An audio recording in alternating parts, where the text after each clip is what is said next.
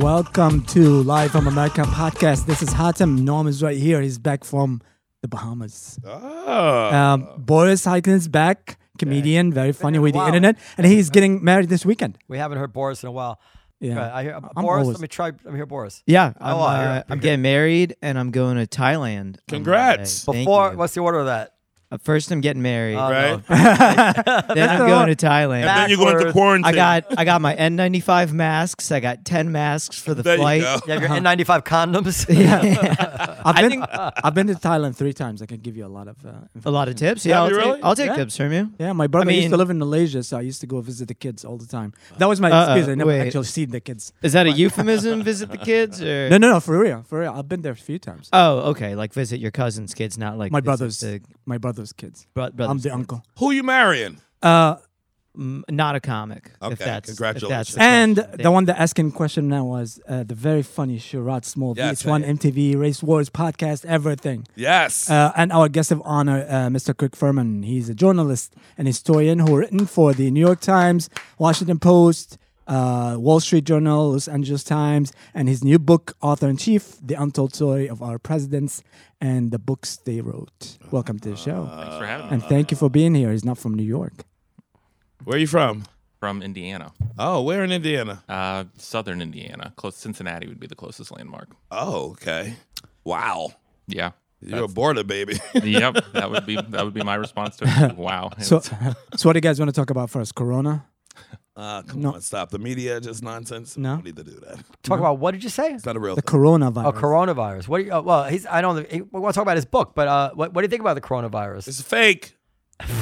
Phony. all of It's it. the media just trying to put it in our heads. More people going to die from the flu, Noam. is you know that, that. the go-to answer for every story from a black man? How many black men do you know? Five. Me, Godfrey. I, I, I had a flashback to every story that you've said that about since I've known you. I mean, come on. I, I think that's just the media pumping out heads full. Ho- Do you know anybody with it yet? Anybody here? Do you they know wouldn't anybody? be here. Or have you heard like a friend of your friend got coronavirus? Well- anybody? No, stop. It's There's fine. there's zero cases. Are there any? There's no cases in the U.S. Are there confirmed? That is the way you. the only thing it's going to do is make us weird toward Chinese people. That's all it's going to do. Well, it's not done solving that nobody. already. The That- only yeah. advice is to wash your hands. That's what I do every day. Thank you, stupid. I don't need you to tell me if that. you're from New York, you already have this. All right. So this is the thing about the coronavirus is that uh, it's not very deadly. Apparently, about one percent of people right now are dying from it, and of those, of that one percent, Ninety-nine point nine is Asian. uh, no, almost Chinese. all of them are in high risk groups. That, Old, no, no, old immunocompromised. people, kid, uh, pneumonia, uh, Busybodies. kidney problems, va- various various problems that make them more vulnerable. Uh, no kids. I think I think nobody under the age of nine has died, and one kid between like nine and sixteen or something. Like very, so it's. He was a real jerk. There. I read his blog. Yeah, you're right. it was actually a bully situation that was conveniently ended by the coronavirus. But uh, World it- star. It. uh, What I'm also hearing is that because a lot of people don't get symptoms, Yeah. it's It kind of like spreads the more. herpes of the flu, and uh, so you have a So lot of- sex. That's why Ah. it's sexy. It's in the news right so now. it's very difficult to they, they they're very they think it's going to spread because so many people will not bother to get tested. The one thing is like if you have a coronavirus, like you can't lie about the story. It has to include an Asian in it. Like you know what I'm saying? That's why you God, tell me you're right. I No. will say this: when it comes to airborne diseases, Uh-huh. you can't beat China. Am I right?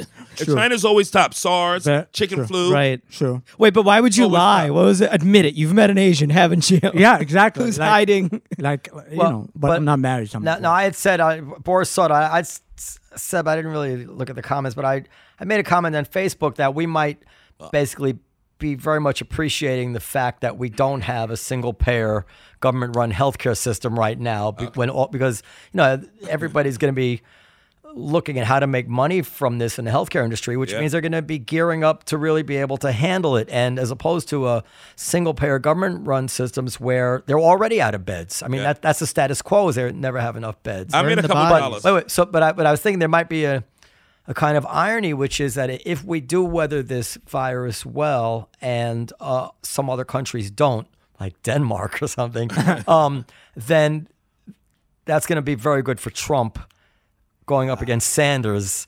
I- I- I mean, if one of these single payer com- countries fucks up on this coronavirus and we don't, Yeah. I mean, technically, one they're already done. has. Trump, Trump, Trump is going to be reelected. One, one already has technically. They're not But the best, Italy? they're not the best example. No, China. Yeah. Yeah. China. No, no, it's about a, a, a Europe, a, a democracy, you know, like Right, Yeah. right.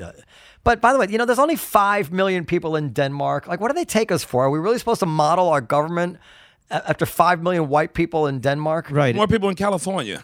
They're not a real. And more people in country. Manhattan. Well, even Canada is an example. They don't do it federally, right? Everybody talks about Canada, but their healthcare system's run by the provinces Right. because it's too big and diverse a demographic. And plus, Canada. the you know the natives still own most of the country. Okay, so let's talk about Canada? Oh, So, yeah, Let's talk That's why they about have your that book. pipeline problem. the up First there. Nations. The, the, the book is called. To say it again, Author in chief, the untold story of our presidents and the books they wrote. I and think this I got goes back to how, how far back with presidents. Oh, all the way back. We talking to the first twelve that owned slaves? they uh, Jefferson. Did they mention the slaves in the books? Oh my No, God! It's no, actually horrifying the way Jefferson talked about. Please slavery. break it down. Yeah, no, Right. these- no, no, no, that's a, that's a story told. We know that story. I want No, to hear we untold don't. No. stories. It- I No. mean, we, we, we know about Jefferson as a person. We Right. know what he did as a person, but to see him write in a book and really explain his ideas, to me, that's just as horrifying. What was it? What like what horrified you? Please and talk slowly. It's Black History Month. All right, let's do it. Two, So, two more days. so Jefferson has this book that comes out in 1785, and it's called Notes on the State of Virginia. And it's really about Virginia, but it's really about whatever Jefferson wants to write about because he has a lot of curiosities, in, including slavery. And so, in in the big picture. That's all our fucking curiosity. Yeah, man. go ahead, go ahead, sorry. in in the big picture, Jefferson says, you know, slavery is going to cause us trouble. I tremble to think about what my country is built on. Like he can talk big picture and and say that he's on the side of morality, but in the small scale, he he fancies himself a scientist. I'm sure he would if he were president today, he would have a lot of opinions about the coronavirus. And so he applies this kind of pseudoscientific mindset to explain why black people are inferior to white people. Okay. And it's it's it's horrifying to read today, especially when you know it's his book. When he worried about every word, when he controlled every comma, he said exactly what he wanted to say. And the things he said were like black people smell different. Black people have inferior emotions. Black people uh, don't sleep as well. I mean, to be fair, black people say white people got a smell too. Yeah. Well, Just on that point, the others I will not. Let me get this straight. The slaves didn't sleep as well. but, eh, but I think I think I heard That's something- weird. What was- but he, he, but he acknowledged that they were the our equal hour. He he was using hour for as white people our equal in memory. I think he, he acknowledged uh, that right. That, that was the one caveat, I guess. the one, the one out of thirty things where How he was willing to specific. be gracious. So But did he actually wrote the book himself? Yeah. Uh, somebody. Yeah. No, he wrote. So all the all the books And were a the president. ghostwriter. All, all yeah, all the books were written by the you know Presidents The themselves? presidents. That's in the beginning, right? it- yeah, it's a mix. Like George Washington had a ghostwriter. His ghostwriter was Alexander Hamilton. he had ghost teeth, and they were slave teeth, by the way, not wood. That's true. Thank you. They try to say wood teeth. It was slave teeth. Oh, why I had use no wood idea. when you got fresh slave teeth that you can pull out anytime you want? now Ah. when you Am say, I right? when you According to George Washington, yes. Boom. when you say that you fi- that you find that stuff horrifying, do you mean horrifying um, because of how it sounds to us today, or horrifying as what it means about Jefferson judging Jefferson at, in his own time? It's a good question, but I, I mean horrifying by the standards of his time. Like he had people, you know, his peers, and he would have them read drafts because he really cared about this book. He really wanted it to get as as polished as he could get it, and so he would have them read it, and they would say, you know, if you really are who you say you are, if you think slavery is a big picture problem, these passages are terrible, and they're only going to make the problem worse. And Jefferson softened it a little bit, but not a lot. He he believed what he saw, and the rest of his life he wouldn't change it. Even near the end of his life, publishers would say, "Hey, do you want to write a new edition of this book? Do you want to change anything?" And he said, "Nope, nothing I've seen in my life. You want to change your mind about any of this? right?" And he wouldn't want to do it because. But he didn't said what he meant. Lincoln didn't Lincoln think that black people were inferior also? He did, yeah. Yeah, and I mean that's that's The another- white man's the devil. I said that many a times. So hold on, we have this all this time in writing. yeah, I, uh, yeah, yeah. So what were we debating about? about, about Jefferson. Yeah. But you can still About say black people? bad What do you- what things. No, do you about, getting- about Jefferson. Yeah, no, I mean, I, I think I think people haven't paid enough attention to Jefferson's book because he really did. you know, he revised it. He was careful about publishing it. So if you want to know what the man thought, look at his. I work. would strongly, uh, not strongly, but I, I would disagree. I, I, I wish I could remember. I had done some reading about this years ago, but what I think I learned was that it was the general consensus, including among abolitionists, that blacks were inferior. Well, that's That that that to say they were inferior didn't. me- Many people thought that doesn't mean you can have slaves, but very few people thought that they were equal in every way, espe- particularly intellectually. right. And and let me just add one more thing to that, and I'm sure Sherrod might Oh, I'm getting heated over here. Go ahead. it might, it might bother you, but I, but I, I mean, I thought about it. If, if you imagine um, European culture in the 1600s, whatever it is, and, and after the, you know, the, uh, the Renaissance and then everything that was European culture up to that day. Nonsense. And then you go over to Africa, Mm. and you come upon um, people living as you know tr- tribal Africans at, at that time, with but also with, had with- art and but music. but with, but with, al- with almost no technology. But art and music, so that, Uh, that's, not, not that's intelligence. No, not not um. Of course, there's music, but not, not art, pr- primitive instruments. Just, mask. listen, there's much about it we can appreciate it today. I'm saying from from that mindset of Bach and, and that that kind of l- level of of uh, development of where Europe was. There's a, there's ex, to I'll s- fast forward if you like guns, germs, and steel. There's all kinds of explanations for this now, which are accepted, which basically prove that it's not a matter of, matter of infer- inferiority. But I'm saying at that time there was so at, at that time to see everything that your culture had achieved then you go across to a continent and you see the stark contrast why would you not think they were inferior what like would you not think it because oh god would never do such a thing or they li- like we have this kind of reflexive thing to assume that th- people have to be the same whatever it is but they didn't think that way they I know it's still ignorance. they it's still thought they, ignorance they to make found one. inferiority among their own races I get Right, that, oh. but it's still ignorance. It still comes out of not knowing. But that's exactly- so culture. yeah, That's go- thinking one culture is above another culture because you had two different things. I'm just saying, like, It's- that's I- ignorance. I, I at am. the end of the ve- day. I, I am always reluctant to start judging people. Uh, f- you know, from a different place in time. I feel like the the most brilliant minds at any time can see just a little bit above the heads of their contemporaries. There's no so like the the greatest abolitionist in those days. He didn't realize that blacks were 100% uh, uh, equal, or, or but he did know white they people. should not be slaves. He- that's right. And that was enough. That's right. So That was so- enough. We can prove the so- rest ourselves. Yeah. Yeah, well, I, I would That's say right. two things to what you're saying. First of all, I agree that we should judge people partly by the standards of their time. I mean, I'm a historian, so that's that's what I do. But there there are two things that I would say. First of all, Jefferson's contemporaries called him on this when he was circulating Yeah. those drafts. There were people who signed the Declaration who were you know founding fathers too, who were like, "This is too much. This is What going too particular far." did they find was too much? the descriptions. They thought that first of all they hurt the cause that Jefferson said he believed in, and second they thought that he was plain plain dirty with the facts. They thought he was exaggerating and distorting because he Do, had. do this you know belief- specifically, like, because the first one is is uh, pres- is More it could be believable. cynical. You're Like, yeah, we know we well, I, we don't disagree with you. bad but shut press, up. bad But, optics. but the se- bad optics, right? But the second one, I'm curious. Did they think all is facts? Did did they actually think no? They're no, Tom. They're just as smart as we are. it, it, they didn't have modern views. They weren't 21st century enlightened enlightened people, but they did say you're you're not you're being unfair. You're, They were you're inferior exaggerating." whites. You know, that's what we have to. Well, I mean, there's like there, there's a guy named Charles Thompson who was the secretary of the Continental Congress, and he talked to Jefferson and read the draft and was like, "This you're going too far. This is inaccurate." And so what Jefferson did to appease him was put in a couple caveats where Jefferson was like, "This is just a hypothesis," and so Jefferson didn't change the facts or change what he thought. He just tried to add a little bit of figurative language. Right. But there's one other point I think that's really important, and it gets to exactly what you're saying. That yes, there's this big idea of inferiority. Yes, Lincoln says a little bit about inferiority, but his opponent during those debates in 1858, Stephen Douglas, is goes much farther. And where do those ideas come from? They come from Jefferson's book. So, like when I talk about Jefferson's book having a horrifying legacy, it was widely influential. Abolitionists would try to cite the passages that said slavery was wrong, but everybody else cited the passages about the inferiority. So if you want to find like the Ur text, the Bible in American literature and history for this idea about inferiority, it comes from Jefferson. But I, but I feel like like like the presidents like back then, they felt it and they wrote it. Maybe somebody right now they feel it, but they know better not to write it.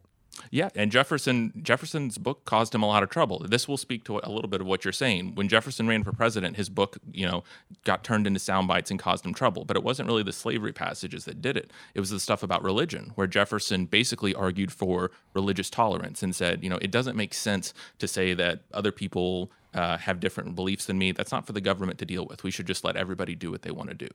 And so those passages in the book were what caused Jefferson so much problems when he ran for president. There would be town halls where people would jump up and read from the book and be like, you know, this is this is who he is. He's an atheist. So the book caused him problems, and I, I think that example sort of caused other politicians yeah. to be a little To- to careful. be like right. so so the, I, the I have a really good Jefferson quote here. Hopefully, it's going to come uh, right up. Yeah. which website are you looking Is it at? George Jefferson? It's it's just Twitter. is Wheezy in it? From his Twitter, he said. That. He just tweeted this. Did he yell at Lionel? So while while you, while you find it, I'm gonna ask a question. Is um, you know, i- i- in your book, you cover the uh, books that presidents wrote after becoming a president, or before, or both. Both. Both. Yeah, I think I, it kind of helped me figure it out because it's a big topic. I mean, we're, it's from Jefferson all the way up to Obama and Trump. And so I thought about the books before. I kind of call those campaign books, like Yeah. a book that helps them run for office or influence. So usually, yeah, they write book before. but then they write a book after, And- and they get a lot of money for that one. And Yeah. those I called those legacy books. Who wrote the most books? Uh, Teddy Roosevelt. Yeah, Teddy did. Teddy was a busybody. He really How many was. wrote about Cuba when he's? I'm there, I'm like, surprised that JFK didn't write a book after. Just kidding. Okay. This is this is this is, He was- Lyndon Johnson did though. Yeah. I know. um, this is an interesting Jefferson quote, but it's a little bit long, so I don't know. If, I don't know. If hearing it, you'll, you'll be able to take it all in. But anyways, he says the whole commerce between master and slave is a perpetual exercise of the most boisterous passions, the most unremitting despotism, d- despotism, on the part and degrading submission. oh, oh, I'm sorry. Start again. Most unremitting despotism on the one part and degrading submissions on the other. Our children, this is what I find is our children see this and learn to imitate it, for man is an imitative animal. The parent storms, the child looks on, catches the lineaments of wrath, puts on the same airs in the circle of smaller slaves, gives loose to his worst passions, and thus nursed, educated, and daily exercised in tyranny, cannot but be stamped by it with, with its odious peculiarities. The man who must be a pro- the man must be a prodigy who can refrain his manners and morals undepraved by such circumstances. Which I I don't know if you could follow. the whole so thing. you- okay. He's saying like you're raised in it, it becomes you And to come out of it, you got to be a prodigy. and only an, a prodigy can get beyond it, which it sounds like he's talking about himself. Yeah. Y- Well, y- you know, I can I can help when you say that. Is think of uh, Greg Giraldo, the late Greg Giraldo, but you know, joke. Uh, if Trump wrote the same thing, it will be it's hot as fuck Oh, out here. like, look at the language he's using. Like he's Yeah. making something horrible. Seems so good. right. Well, that's from his, I mean, that quote's Yeah. from his book. Is that But- from his book? Yeah, it is. my But- dear Margaret. But but here's what I would say. Who's he talking about in that passage? He's talking about the slave owner. And Right. so Jefferson is willing to apply logic and look at context and say, you know, children who are slave owners will grow up to be slave owners themselves because they've seen it. That's fair, that's trying to understand. He does not extend that courtesy to the slaves. He doesn't think, you know, how would being a slave change how you would think or act. Exactly. There's no look at that context. Exactly. It's just they're inferior because Yeah. of who they are. Right. And so that's an example where Jefferson tells on himself a little bit. I mean, he's willing to be fair and look at how slavery can harm the owner side of the equation, but, But not he's not, the slave as fair side. to the slave side. But, And but that's- it's so that's- fascinating that he talks about its odious peculiarities. He describes the sadism of it. Right. He has a love affair with a black woman. He has black or half black uh, children, and yet, and yet he's he's he's a Mm-hmm. He, he's racist. a he's he's a He's trying to complicated come- person. Yeah. So you're saying uh, that Got a some- reason with so- himself. sometimes they write books Exactly. before to help him get elected. That's right. Uh, who who uh, who's the most um, like? What's the percentage of people writing books getting elected actually? Um. Well, nowadays it feels like everybody does it, right? Like if somebody writes a book, you're like, oh, that's a clue they're going to run for president. You know, it's easy to be cynical about it. But that that was pretty popular even in the earliest part of the 20th century. So like in the 1920s, the New York Times was joking and being like, wow, it sure seems like everybody wants to run for president, has a book together. Like, So- do you think any race that we know recently that was dictated by a book maybe sales? I think there's two really good big ones. Um, one is 2008 with Obama. I mean, that's that's honestly what gave me the idea for the book when I saw how big Dreams from My Father was and how Yeah. essential that was to the campaign. But another great example is Kennedy in 1960, and, and that's that's He di- which he didn't write. uh, No, not it at was all. blood on the pages. Yeah. He did not write. No, not at all. I spent a lot of time because this like there's so much gossip Profiles around of the Courage, Kennedys. by Yeah. Yeah. and that's I mean that's one of the Who wrote it? Judy Bloom. Frank Frank Sinatra. Actually, I mean Frank like, Sinatra wrote J- it. j- j- j- what's the, what's the gangster that Sinatra was Oh, uh, uh, J- uh, from, Jamadi or Gambi, uh, no, uh, from uh, Chicago. Uh, whatever. Go ahead. Yeah, no, but I mean, there's like more than a dozen people were involved in one way or another. There's all you know, it took a village to write that book, but Ted Sorensen was the main. Oh, Ted Sorensen, right? And yeah. what's- he became what- Kennedy's what- speechwriter, right? What's the Yeah. best uh, book presidential book sales that was sold ever? It would be in, in the 20th century, it'd be Profiles, and in the 21st century, it'd be Obama's book. Obama's book. Mm-hmm. Yeah, Obama before or after? it Uh, was in every barber shop I went to. Yeah. So Dr- Dreams from My Father and Audacity of Hope Together sold six million copies. Okay. Wow. And Are you, are you apparently counting? they're very Trump- good. What about Trump's? Uh, Art of the deal. yeah, deal of the art or art of the deal. Yeah. Right.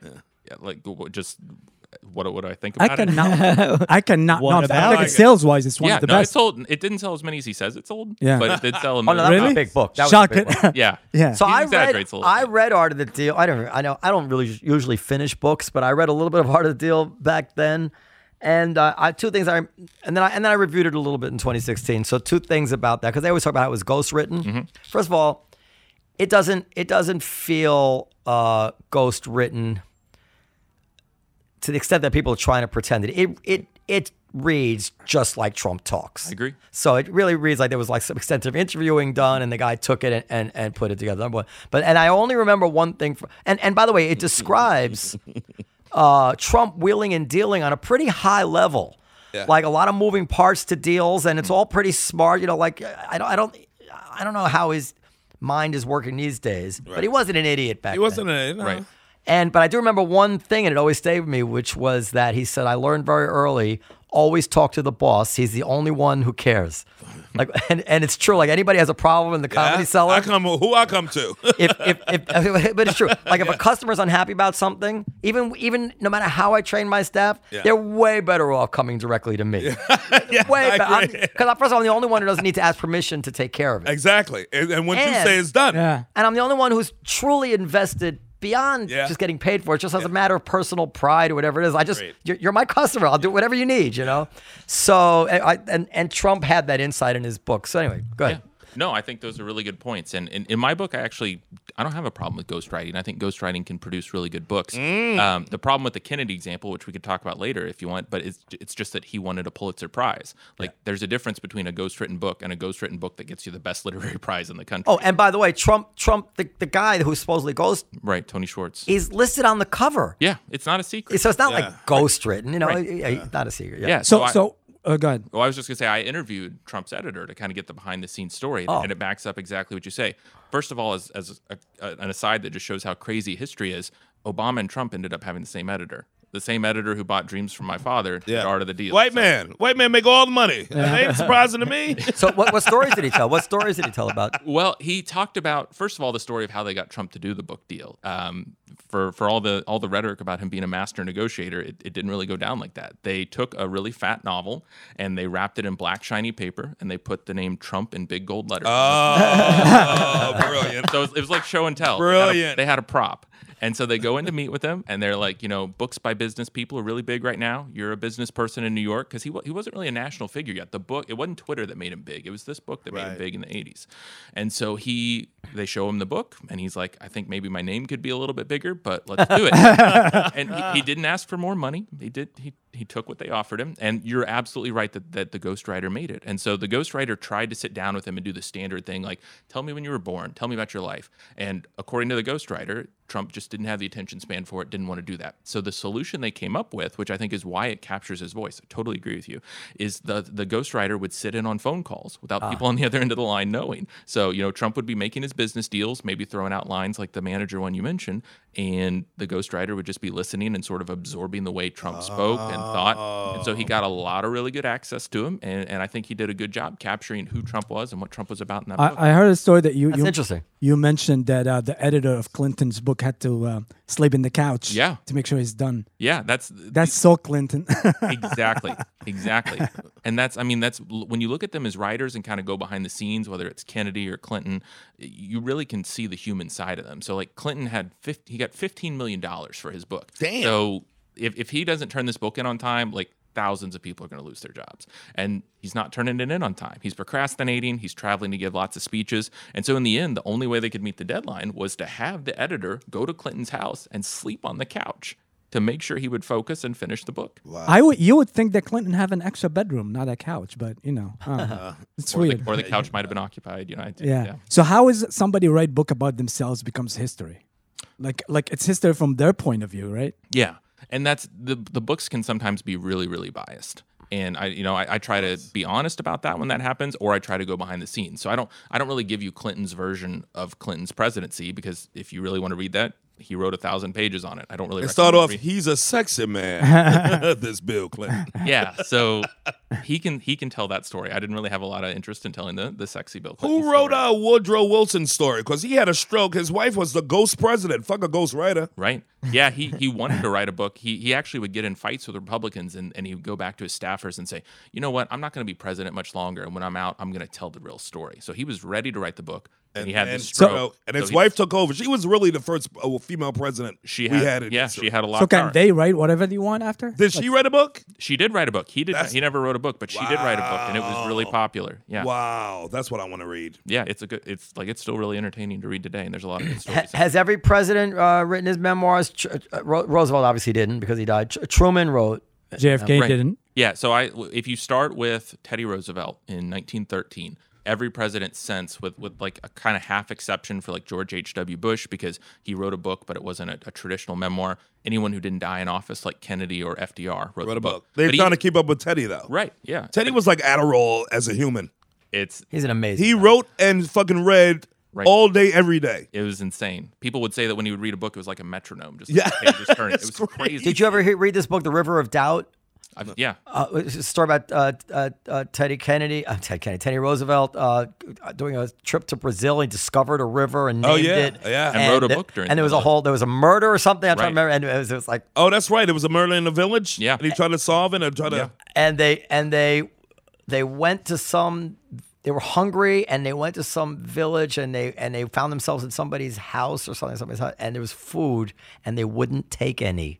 Because it wasn't theirs. Or- Yeah. Am I remembering that? Yeah, right? like, yeah. like just such a different time. you Yeah. know? That's crazy. He, he would not allow anybody to take anything. They had to wait until they were Yep. Wow. offered. Yeah, So uh, you also write in your books that should be a movie. I don't know why that. the books that they uh, read, not only wrote, right? Right. Yeah, you discuss. You know, why is that? Well, I- I mean, I think anybody who's a writer has to be a reader first. Yeah. Which I mean, you- you presidents guys have read to Mein stud- Kampf? all of them. probably, especially in the especially in the 20th century, probably a lot of them. Um, but uh, I mean, you guys have to study comedians when you're starting out. Like that, Yeah. that's how you learn. That's how Yeah, you yeah. figure out how to do it. So I think it's the same way with writing. And there were so many examples. Like uh, kind of a surprising example is Ulysses S. Grant, who wrote a really good book after he left the White House. And I think it's so good because he loved reading fiction. He loved novels. Plus, he was a drinker, and they're always good writers. Yeah. he wasn't quite as much of a drinker. Like Southern the end. historians kind of came up with that story because they really wanted to make him look bad and Ah, playing up his drink. You know, I, I read an interesting story that JFK was a big James Bond novel Yeah, fan, yeah. and he, both him and Lee Harvey Oswald read James Bond the night before wow. he was murdered. Wow. Wow. Read that Al Staring at the Jazeera. same moon. No, I actually. know. Um, Why everything, all my information have to come from Al Jazeera? Some of it does, but by the way, I think they're reevaluating Grant now. That like he was, that, that he wasn't ba- actually such a bad president. or I something. thought he was a good president. He was, a, there's been a real big, really big reconsideration about him as a general, about him as a president, about him as a drinker. Yeah. All this stuff was, and this kind of shows you how history works. There's this idea in the South called the lost cause. And so there were all these history books that wanted to make, uh, Robert E. Lee look like this sort of dignified, saintly figure, and make the South look like you know they should have won the war or they they were the noble losers. And pretty much everybody in the country who was white at least was bought into that because they they wanted to heal they didn't want they wanted the country to come back together and so that that idea lasted for decades and it really made grant come off as a terrible president but more recent historians i think have made really persuasive cases that he was a, a solid president and certainly a great general Yeah. now, what what did uh, Lincoln write? he actually wrote a book that was the big surprise for me i spent 10 years on this and and the thing that surprised me the most was that lincoln wrote a book was it the color purple? What, what, what was it? well it was it was the it was the it was not fiction it was uh it was the roots. Roots, not the Roots. That's the band. guys. oh yeah, sorry. Sorry. it was uh, it, w- it was the the debates that he had with Stephen Douglas. Oh, yeah. and so those like in those debates were Jefferson's York? ideas in Illinois when they were running for senate. Okay, okay. But the, you know those ideas of Jefferson's that are still coming up and still so important and, and influential in American culture. They had the debates, and and for most people, you know, we had the debates. Let's move on. But there were newspaper reporters there who were kind of making transcripts. So you know you could read about him in the newspaper, then you throw your newspaper away. But Lincoln realized that he had he had won the debates. He'd done a really good job making his case and, and delivering his side, and so he worked really hard to gather up these old newspapers, which is really hard to do in 1858. Like you got to write letters, you got to hope that they haven't thrown them away. Can't you use a microfilm? You got to send slaves out to go gather the newspapers. Microfiche. And so he he whatever means he uses, uh, he eventually Teach the slaves to read. You send them to go get the What's news. the newspaper, sir? Pardon me, boy. God. Jesus Christ. so so he, he gets the newspapers, turns them into a book, edits Oh. them really carefully. Like he's reading with a pencil, he's making little corrections because he, he's a book lover and he's a perfectionist.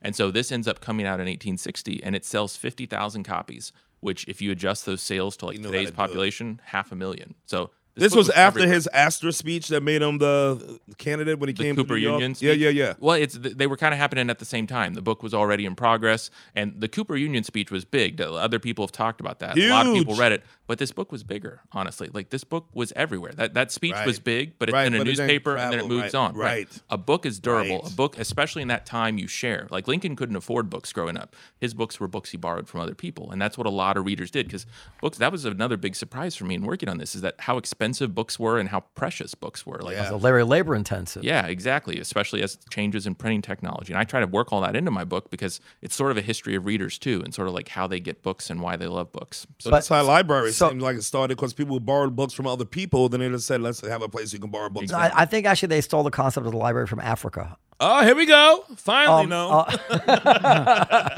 Um, Preach, brother. you still don't know whether I'm kidding or not. I know you're kidding. I'm not kidding. What's the, Uh, uh, it takes, I'm kidding. Um, uh, so Lincoln was our most gifted writer, I think, yeah. clearly, right? I mean, I mean, uh, I his mean, I'm from Indiana, so I'm speeches- biased, but I, I think, yeah, he's. I think he's clearly the best writer. yeah. I mean, there is something. Uh, I mean, I don't believe in the supernatural, but there is something remarkable about American history that when we need them most, these great people come along. Yeah, I I agree. mean, Lincoln. I mean, amazing, Define right? great. Yeah. right Who's time, great right people? place. Lincoln. Who else? And I mean, there's no Trump. question. Washington. I know you're going to say that. George Washington came at the right time. Adams, right time. Yeah. I don't know, Oh, was there No, cri- I was there- I was trying to get Norm to say I don't know Trump. if Adams handled any, any, any real cris- Uh, crises like uh, He helped uh, the, the what's the, the boat full of slaves get uh get back. Amistad. Yes. Uh-huh. Huh? Yeah, son of a bitch. That was John Quincy Adams, right? That was that. was- Adams is Adams I to think- me. You I think free and that was- slaves, baby. I think that was. What about the Declaration of Independence? Jefferson wrote that, but one thing that's that's really su- surprising is that nobody knew and nobody cared. Like today, people think about Jefferson and the Declaration, and that's like the first thing they think of is that he did this, and you know he was a great writer, and, and it really mattered.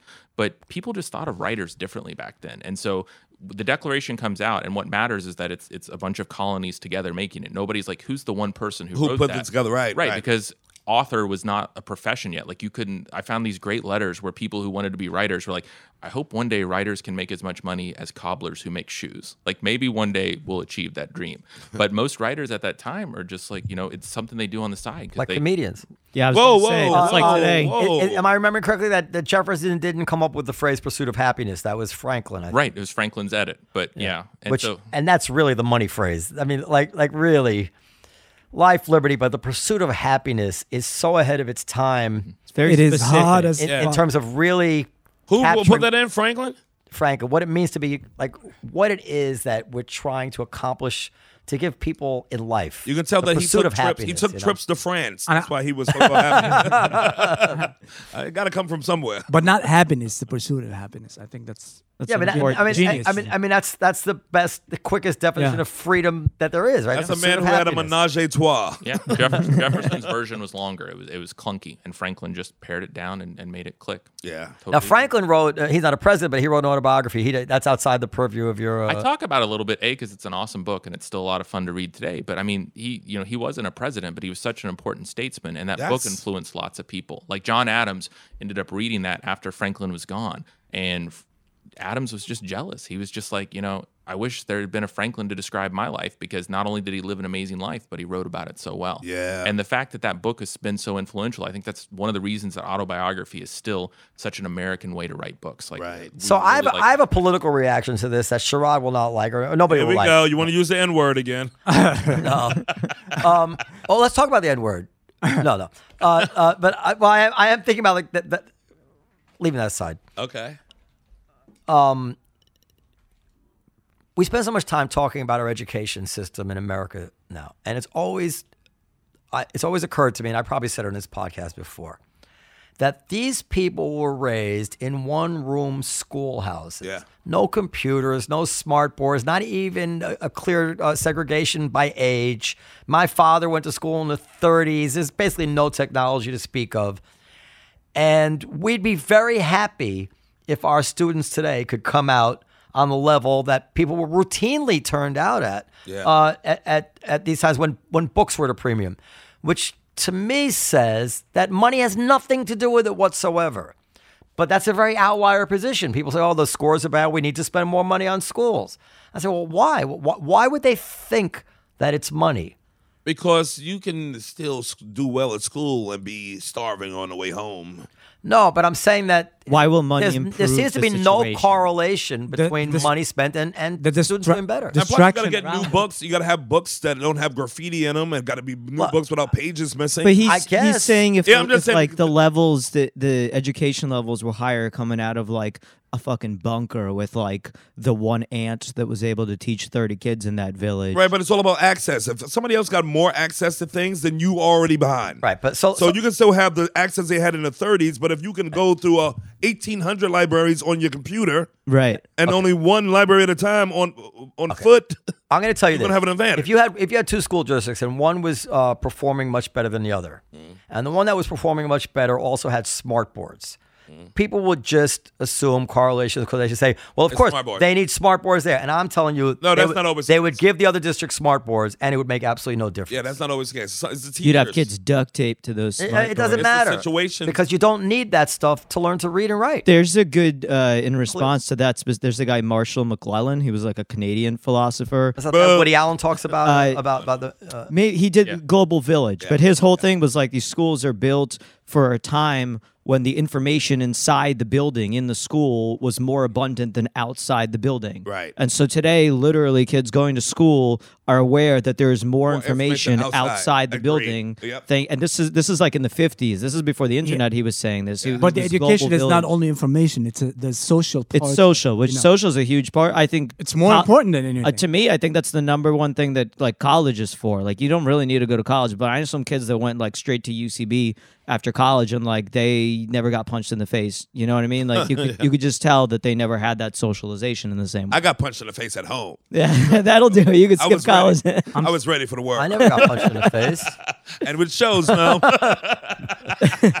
Figuratively, they never had to socialize in a certain way where So- everybody was like, "Hey, you're around people now. Your mom and dad aren't here. Like, shut the fuck yeah, up." yeah. What do you think You're the not the, top- most important thing in the world. yeah. Even the spelling, like I've, I've seen some of these firsthand uh, documents by like Reagan and wha- and and uh, other many people, uh, and the spelling is almost always. I mean, it's from time to time there's a mistake. I can't get through three lines without misspelling something. Like, Without I- spell check. What, what were they doing? How did they teach them these things? They they they taught them rules of spelling, I guess, and and was a and and another thing they didn't spend much time teaching anything but reading, writing, and arithmetic. Yeah.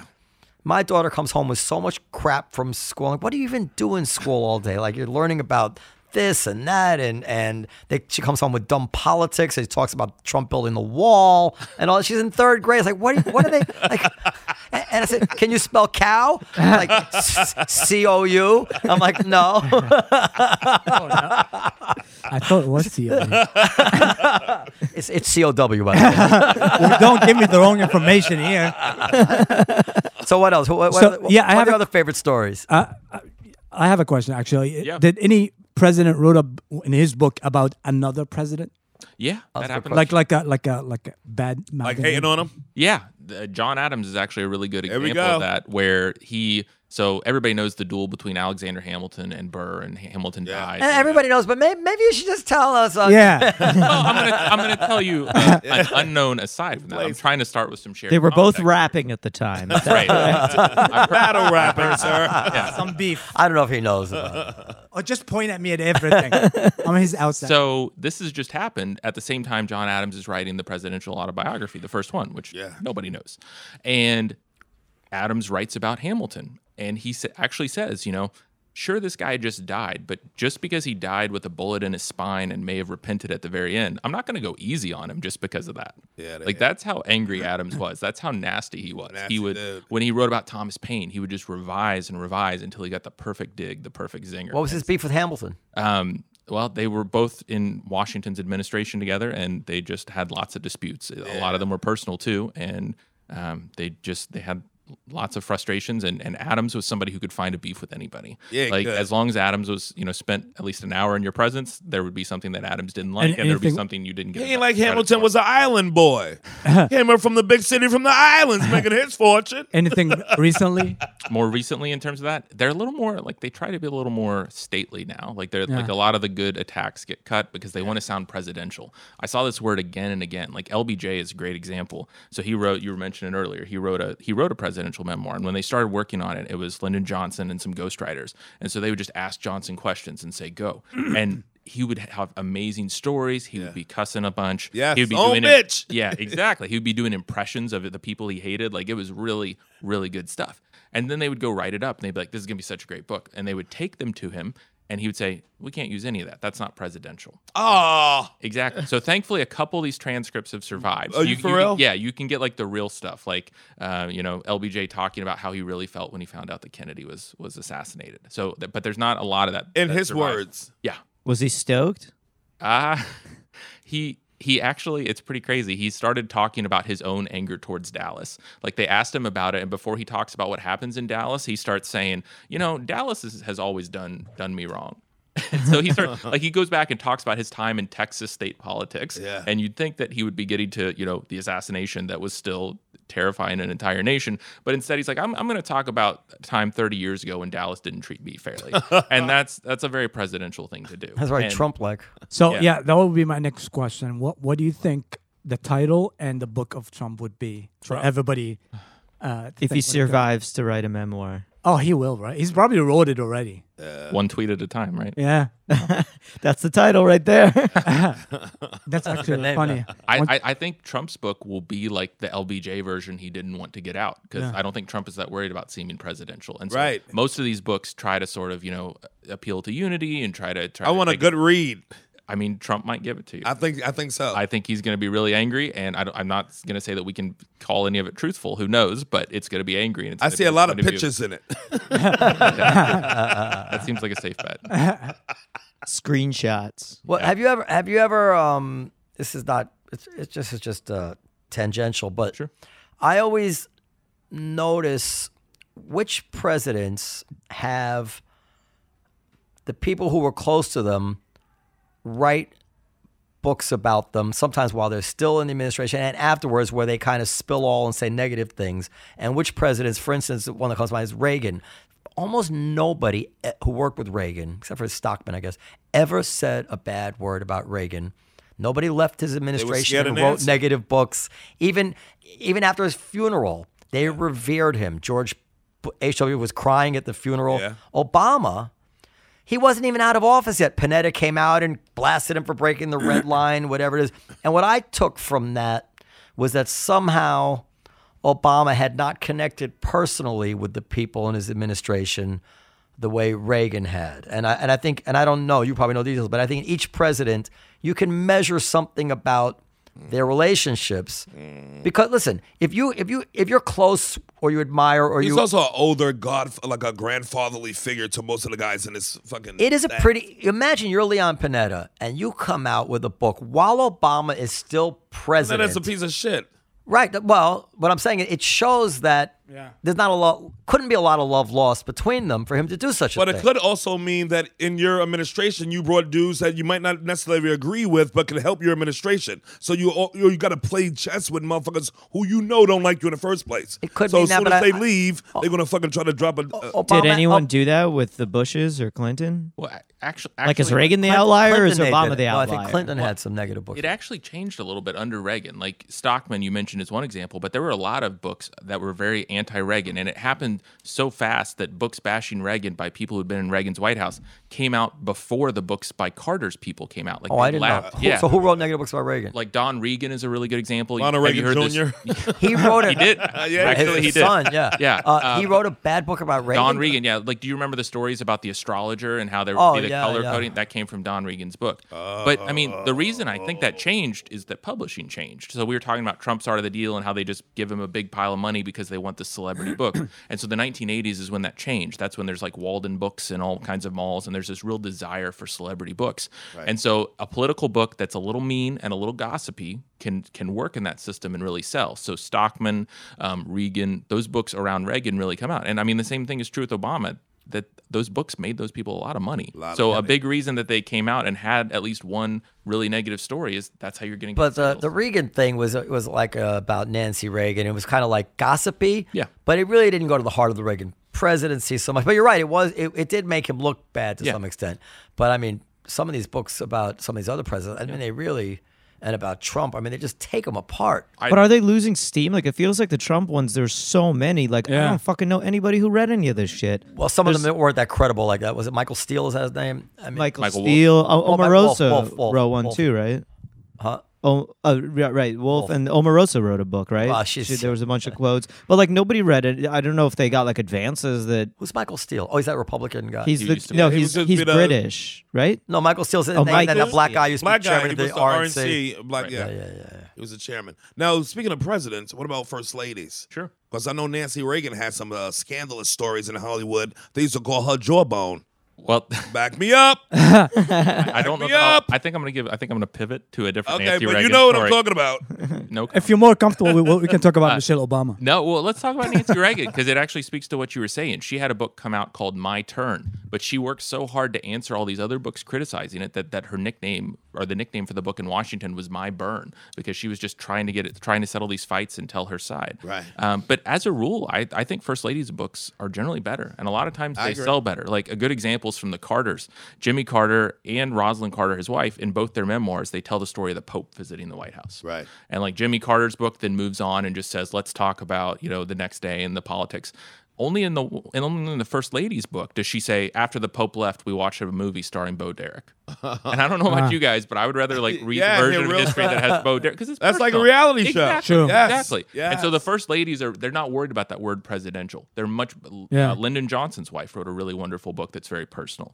And so the first ladies are not as worried about, you know, what will history think, wh- what is presidential. Right. They tell the personal side and, and I would rather read that. myself. Then Rosalind also talked about like her meetings that she had in the White House and not having her own fucking. Because she did a lot of things by herself in the White House. Yeah, no, they would they would talk about you know kind of their policy brief, and, and Michelle Obama's is a good example of this too, where she talks about the personal side and and you know their their uh, quest to have kids and that kind of stuff, but then also talks about the other stuff too. And, and so Did she say they went to relationship counseling?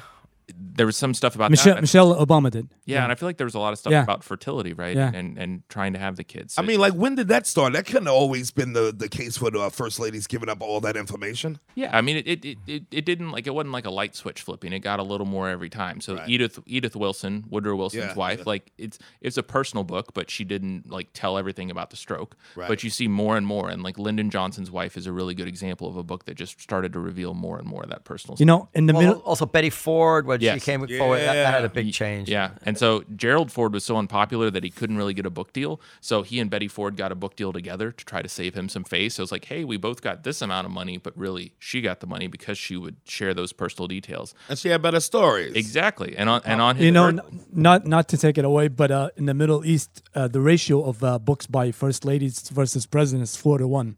really. Yeah, Did you guys get it because they have four wives. Shut up, hot. okay. It's a slow laugh burn. numb. Laugh. He's hiding. It wasn't bad actually. I, laugh. it was. Uh, you, you need to try out to punch it up, but I, I think I think that uh, th- actually that's not a bad premise. Sherrod, take it from there. I work on it.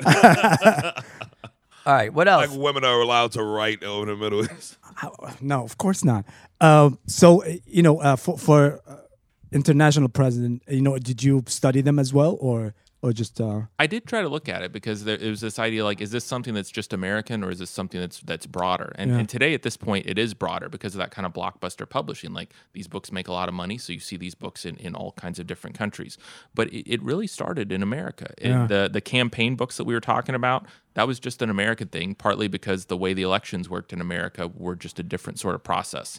Um, and even the autobiographies, I think, because of the influence of Franklin, like four out of the first five American presidents tried to write their autobiography. And if you look at the prime ministers in Britain or, or other places, there's there's no there's no, Well, comparison. except except that Churchill wrote extensively. Right, and that even that's a little bit different in that he was a, a real scholar. Like Right. he was somehow able to balance being a scholar, and even his his memoirs feel as much like history as they feel like a personal story. What a great writer. Yeah, and I mean, like maybe Woodrow Wilson and Teddy Roosevelt come a little bit close to him, but they're honestly still not in his league. And and Britain has those really those kinds of scholar statesmen. Disraeli is another example that we we don't have anybody who's in that league.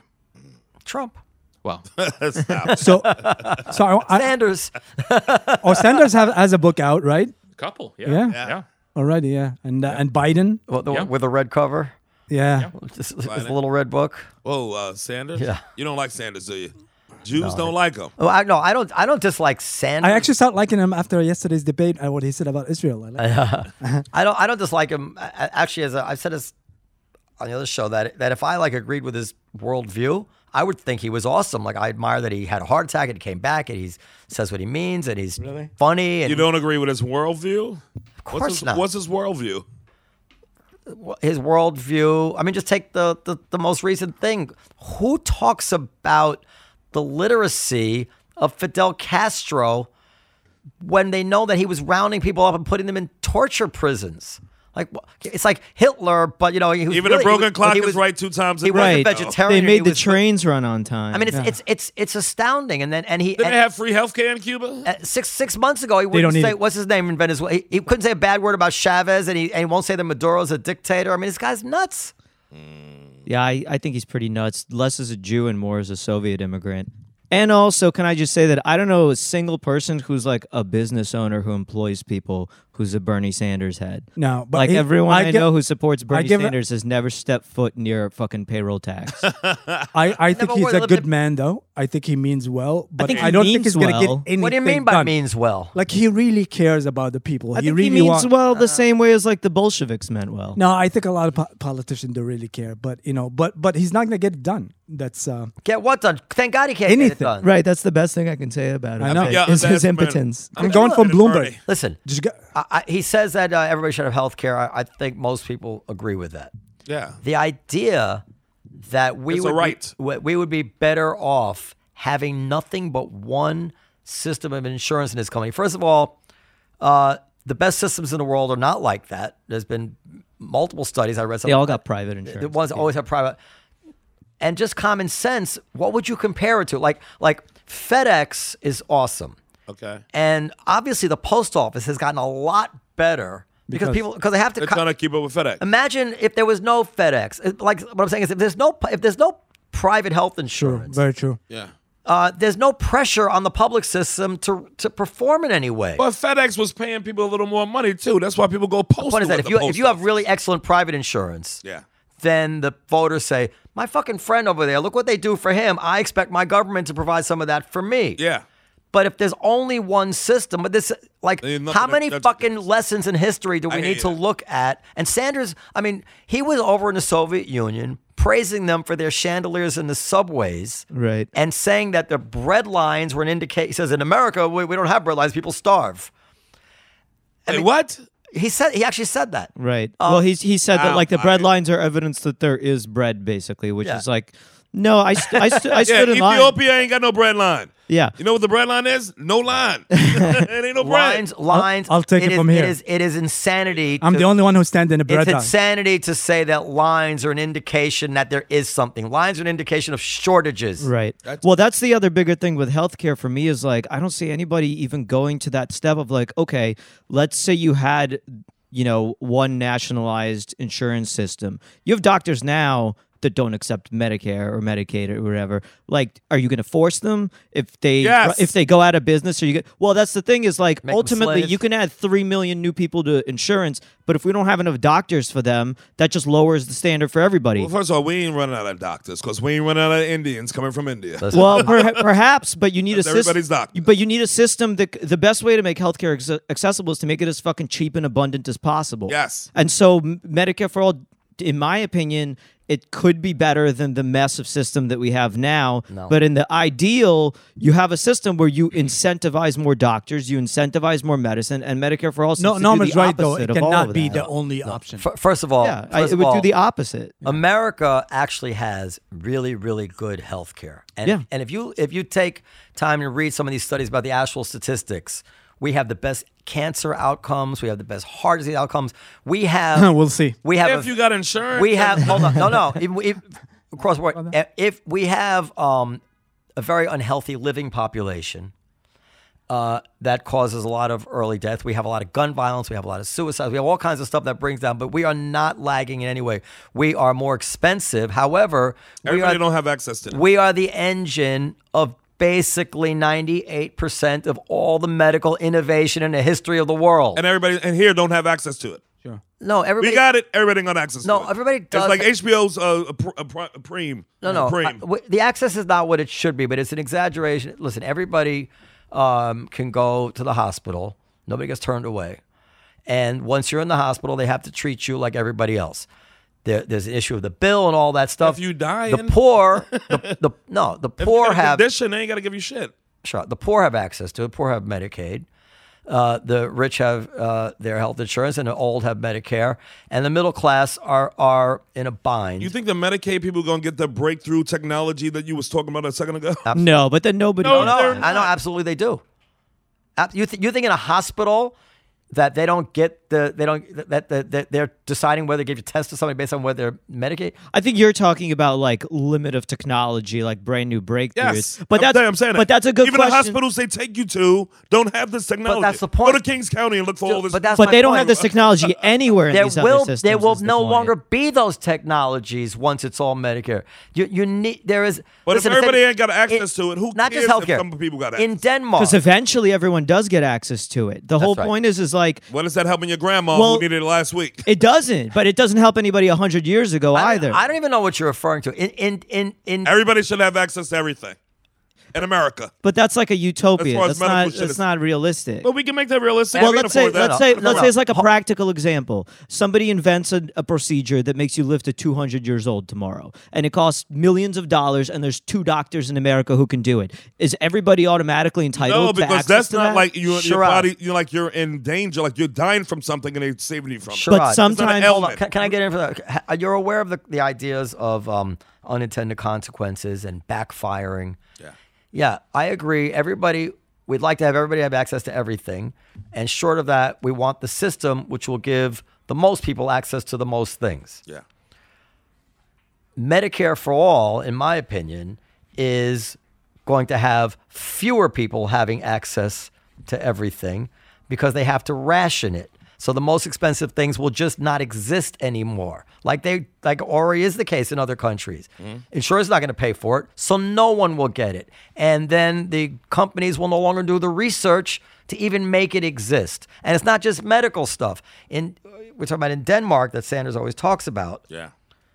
everything they have came from America. Yeah. Every technology, the cars, the clock on the wall, like like Right. like well, how much venture capital from Danes went into risking on any new like it, it the America has been our cruel capitalist system that we Yeah. always want to refine The has engine been the for it all. has been the engine of basically everything that has made the 21st century amazing. and manage a very diverse population. Like you said, Denmark is basically a white ethno state. of 5 million people. yeah. Yeah. So and Sanders. Oh, I don't look up at Denmark. And if, Sand- if Sanders had his way, what he doesn't understand is that we would lose it all.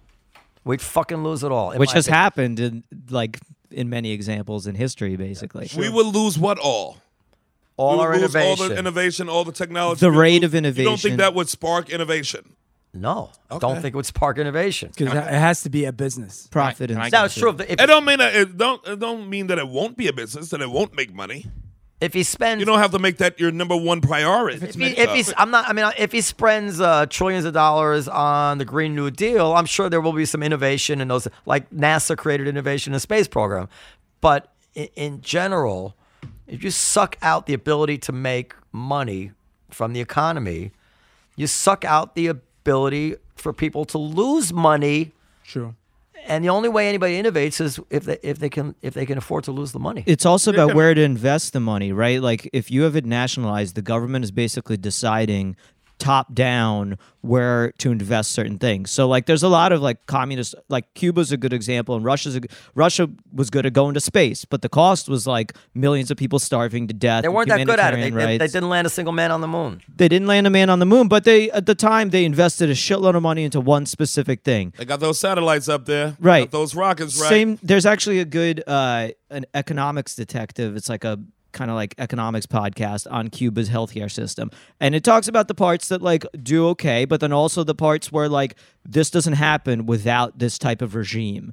And so you have things like infant mortality rate that might be super low in Cuba, but if you're a woman and you're pregnant with a baby that might be sick, they're gonna you're gonna have an abortion whether you really want to or not. But it is Oh, kind of wait, sick. I I got feel like fucking- when uh, black, uh, like African American women, uh, infant abortion uh, r- numbers are higher than those in Cuba. Well, that's why that's the abortion a problem. Well, that was designed that way. Fucking Margaret Sanger and everybody else involved there. Like that was like a By the way, you go into I- Tha- Thailand. Thailand has a great. Um, I got to tell you a story. So I was I was in the m- middle of like really trying to keep an open mind on this healthcare stuff, and and I, I'll tell you where it ended. Tom Green, the comedian, he's from Canada. Yeah. So he comes to the Olive Tree, and I'm like, "You're from Canada. What's it like? What's the single payer system like, or whatever their system is?" And he says, "Oh, he says it's it's much better for you know, everyday people. You know, you can get whatever you want. You don't have to pay for and he had anything." cancer over there, right? Wait, wait, no. And uh, and I was like, son of a bitch. Maybe, maybe there is something to this stuff. He says, well, but there, there are there are some inconveniences. I'm, I'm like, what? He goes, well, my father had prostate cancer, and they told him he'd have to wait four months for You gotta surgery. wait a long So we time. flew him to Los Angeles. yeah. yeah. I'm If you got well, there- money- well, Oh there Yeah, you go. You gotta wait. You gotta Uh, wait for it. If you it got works money, great- you'll no, be no, okay. It works great to have a, a system on the border of a country that doesn't have the system. Yeah. So you well, and if it doesn't work out, you just fly them, just go Right. over America. Oh, that wor- that's what I'm saying. It's like great to have that. that's You a great health fucking insurance. phonies. plan. That's a great health insurance right there. What about what do you guys think uh, when Bloomberg said uh, yesterday uh, he bought by mistake? He said uh, I bought the uh, the election. You heard it? I just heard the clip. I was. I, had a I don't thing. think I miss I miss that part, but I will say this, man, I'm blown away with how bad Bloomberg is unbelievable. at it. It's but and he's there's, been there's out of flips- those. He's been out for like. uh, There's 12 clips of him from like 2015 and earlier where he can articulate himself competently, and now like stuff where I'm like, tag me in, bro. Like I can do a, Yeah. like e- e- the fucking NDA stuff, and like Uh-huh. all of it is just there's really simple responses. He learned a little bit. I think he got a little He's- better. he's with gonna the get second better. A little debate. better. Remember, Trump was like that in the beginning. No, Trump was Oh, no, almost he was not. instantly, instantly. Trump was Yeah. fucking just Trump came fucking out people like this, up. uh, Rosie O'Donnell. Boom, boom. I, am going to tell you the reason, in my opinion, because if you if you were following it, uh, maybe you'll agree. Like prior to him announcing, like when he was just like going off on Beto O'Rourke and everybody and all, and all the loser Democratic, he was fantastic. But this happens with all of them. As soon as he's running for office and he can't speak freely and he's editing himself In in his every head? single Yeah. word, Yeah. and I, Right. I can't I can't criticize a woman and I can't say that and I can't uh, I, it's different, dude. he, it, yeah, Yeah. You, you can't win. As opposed to saying, yeah, I told a dirty joke 30 years ago, like you haven't told a dirty joke. And if Right. you never told a dirty joke, then don't vote for me. And Yeah. by the way, maybe somebody who's who made up a story about being Native American in order to get a job at Harvard shouldn't be lecturing me. Well, Right. That's, what, he Yeah. wa- that's, what he That's wants to That's say. what he Yeah. did. Yeah, that's we would sad. all cheer, right? Ah, I would have lost He's afraid. He's afraid to say it. It. I would have lost. and unless he says that, he sucks. it. Yeah. right? It's that word. It's pres- middle. Yeah, he's got, It's that word presidential, right? Like that's the self editing in his brain. Once he's, I done, he's think like, I think gotta he's gonna sound get it though. He's presidential. gonna get better. Do you remember Bob Dole? gotta Like get Bob Trump Dole then. was like a funny, Yeah. great Oh, yes. guy. Then he ran for president. He was awful. awful. And And then, then, as once soon he- as he got out, I he was like, a he's the fantastic- funniest John, dude. John McCain. I love fucking Dole, man. He was hilarious on the Tonight Show. I was like, where was this dude when you were running? That's the other issue with Bloomberg is like he's even d- delivering jokes and he just can't. He, he comes off Oh, as it's like a awful. weird, for lack of better words, like a weird lizard Jew when he like says jokes. But he's, what- he's fucking creepy. but what is what was Trump's um, primitive insight, which is don't listen to these motherfuckers tell me what I can't say. yep. Why would anybody care? Like, Yeah. like he yep. because and he's right. He New Yorked it, man. He Like, you're not going to fucking- win votes by by half-assed measures. Yep. You know, he's Beat he- you. And they can't beat themselves. And he can. and all of Yeah. us and and as I, I mean i'm surrounded by almost only democrats right all of us would be cheering if bloomberg would come out and speak his mind Yeah. and he's afraid to do it I think he will And he once can't- he, once he get the no nomination. he never will and he can't excite us Yeah. unless he does it Yeah. You can't really let think us let he's you gonna- know- And but he already coddling to the people who say you can't say this. You kinda-" can't say that. And he already emasculated be himself. careful how you What talk to a woman chance in hell Careful- does he have? I think after none, Tuesday, none he's done I I don't He don't, got Yeah, money though. bro. He got chance. after Tuesday, I think three gonna drop. Once they drop, it's gonna it's gonna be it's gonna be easier for him. These old dudes we talk about, He man, have you money. never know what's going to He happen. can, he can stay to the true. very end. They have One no plug. problem. I, am I know Bernie gets a heart attack. we're going to wrap it up but i got to tell you the, the, the other reason i wouldn't vote for sanders Uh oh. Uh, Also Palestine. um, Oh, he was great on that yesterday. I really, I, I know why you ain't voting I, for. him, son of a bitch. respected that he said that. first of all the moderators are two idiots states. I know, I know. They were like really, really bad. They should have picked different people from CBS. But I mean, look CBS at had better Sanders. choice. That was a total mess, He, yeah. he, he's mealy mouthed about Castro, but the one leader in the world he could fucking cut loose on is Netanyahu. But if I was a moderator, I would have said, fair enough. Uh, is, is a Palis- is a PLO racist as well? Yeah. Because you know they they publish all the Right. No, they don't ask him that. They don't ask him. And, But and what that was would he a good answer? question. Would you move the embassy back? And you he know, said, and uh, we'll, we'll have to study it. And I think Bloomberg had the best answer. It's like No. we cannot move it. Yeah, he said no. And we could have we could have got better, which we said in the show before. Um, all right, last Wait, wait, question. wait, wait. Yeah, go ahead. Why can't you move? If if you're the leader of Iran, just to take one of the- our enemies in the world, if you're the leader of Iran, Not my enemy. Why they our enemies? Because the government said it. Becau- because they- Because governments hate governments. but People gotta hate people. because they kill Huh? because they kill Americans. um, Uh, anybody you know? Americans kill Ac- Americans act- every day. Oh, Actually, yes. On my block, Americans killed Americans today. um, yeah, uh, I, I Shit. think that if you're one if you're one of the uh, the bad actors in the world and Bernie Sanders is president, you say to yourself, I have a four year window of opportunity Very true. to do anything that I thought I could never do. So if, if you think I don't buy it. if you're the leader of Iran and you want an atom bomb, and I presume they do, I'm afraid you see Bernie Sanders say, now's the time. If you're China and you want to take Taiwan, you're like, now is the time. We are never going to get a better opportunity. And even if they're wrong and President Sanders does have the balls to stand up, the miscalculation alone, like when uh, Saddam Hussein miscalculated in Kuwait, brings the world into war. Bernie will be like bombs for all. No, it's just, it's just like So you saying Trump is keeping the world safe? Well, I absolutely. I think that I not not Who's with gonna action. keep us safe from Trump? no, no. I Well, don't- even I if it's think- not a logical thing, right? If someone's afraid Trump will hit that button and fucking Oh, hell wipe yeah, yeah. Iran off the map, Oh, they might people not are fuck afraid of, around. of oh, Trump. there- there's no question. When People Trump also want to punch a bully in the mouth when while the Trump bully's being when top Trump bully. killed Soleimani, in my opinion, that that will Oh. be the end of uh, Iraq's mi- Iran's mischief until the election. There, there's no there's no reason for them Yeah, I agree. to risk Trump again when Sanders might be president in November. That's my like like that's just common sense. Just put yourself in their shoes. Very Like true. what? what hey, hold on, because because because Trump will bomb them. Yeah. You're not gonna test the I president. think everybody will bomb them. Uh, Sanders. Stop sleeping on America. I don't know when America b- became the company that don't bomb you. They bomb you. well, Well, well, if, if Sanders bombed everybody. if Sanders would bomb them, and it is possible, it would mean him taking the opposite pos- opposite position I think of he would- every single cross uh, uh, fork in the road he's taken a position on since he's been in. I in think public. he'll have to bomb him even more than Trump because he got to prove himself. So everybody will be like this. I know he couldn't be president. Now he's going to overdo it. Not- not It's to usually mention- that dude who overdoes it. Well, well, it's not to mention Soleimani was alive in, with Obama and with everybody. He, Trump is the one that took the order. They could have killed him a while ago. He's been, he's not doing anything No, new. th- There's this madman theory in international relations, Yeah. that, uh, and and it and it makes perfect sense that you know if you don't know what the Reagan had that advantage. People thought that Reagan would do it. He bombed Gaddafi's tent. This was Trump killing the general was the modern day version of bombing Gaddafi's tent, in my opinion. Uh, before Gaddafi's tent, when Reagan put uh, Nelson Mandela on the terrorist list, we knew he was a problem. yeah, but I'm saying when he bombed when he bombed Gaddafi's tent. and he had to go. To I ain't his, gotta see no bombs. he had to go to the tent. He had to go this I way. don't, know, I don't know why I bother.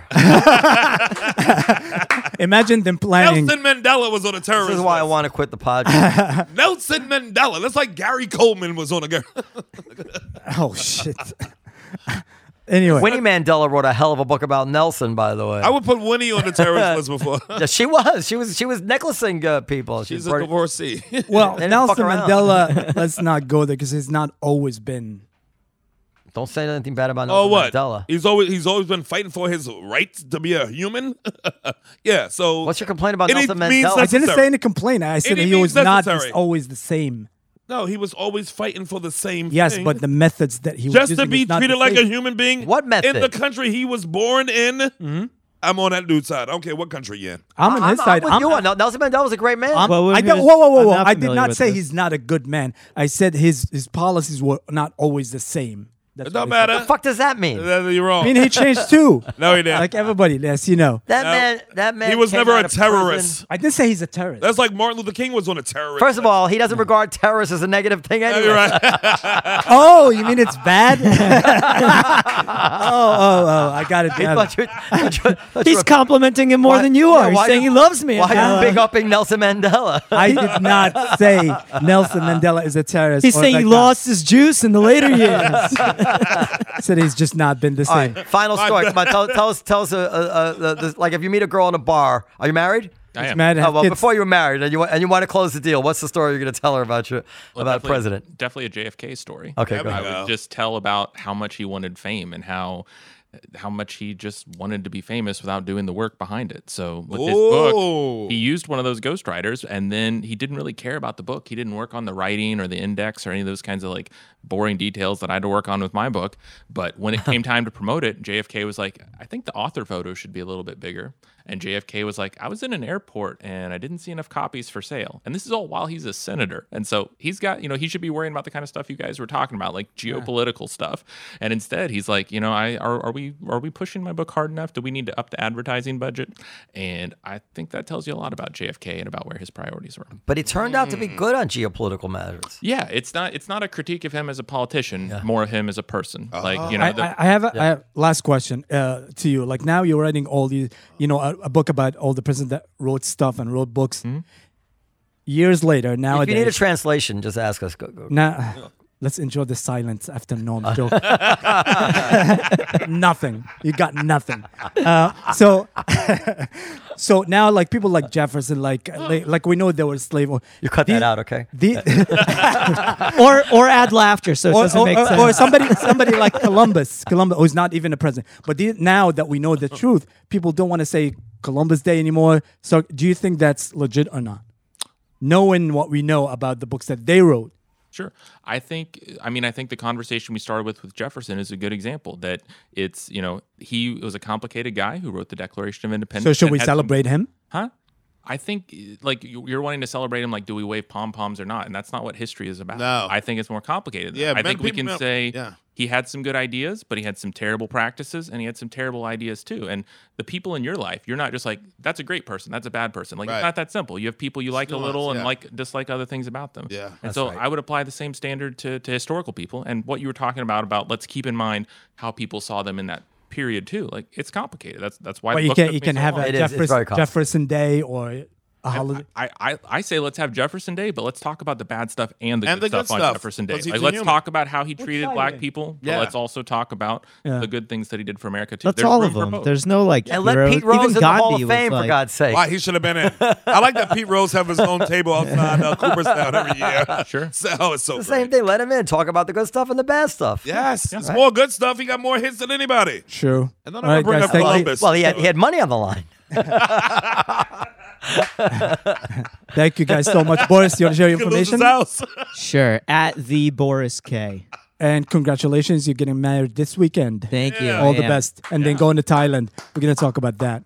Craig, you want to share your information? Sure. Uh, at Craig, C R A I G, Fairman, F E H R M A M, and the book's author in chief. Thank you guys for having me. Fairman, Right. And I they gotta can read get it the book, everywhere, man. right? Yeah. not Furman. I was gonna ask if there was any relationship there. To Mark Furman? Yeah. The great Mark Furman, Speaking of a book. good good writer actually. He wrote that book about the the, Mar- the Martha Moxley or whatever. The That's what only he- book that Norm reads to the end. I didn't read anything else. Sharad. Yes. r- Race Wars. What oh, yeah, else? Race Wars and smallworldcomedy.com. And I got a new sports show coming out with Embassy Row in uh, two weeks. So, yeah, check that out. There you go. And live from a small America world company, yeah. podcast.com and Comedy Seller all night. Da, da, da, da, da. Yeah. I'm definitely going to check the book out, man. You were listening to Live from America podcast. To contact us, please go to www.livefromamericapodcast.com. Brought to you by the Comedy Cellar and Rethink Production.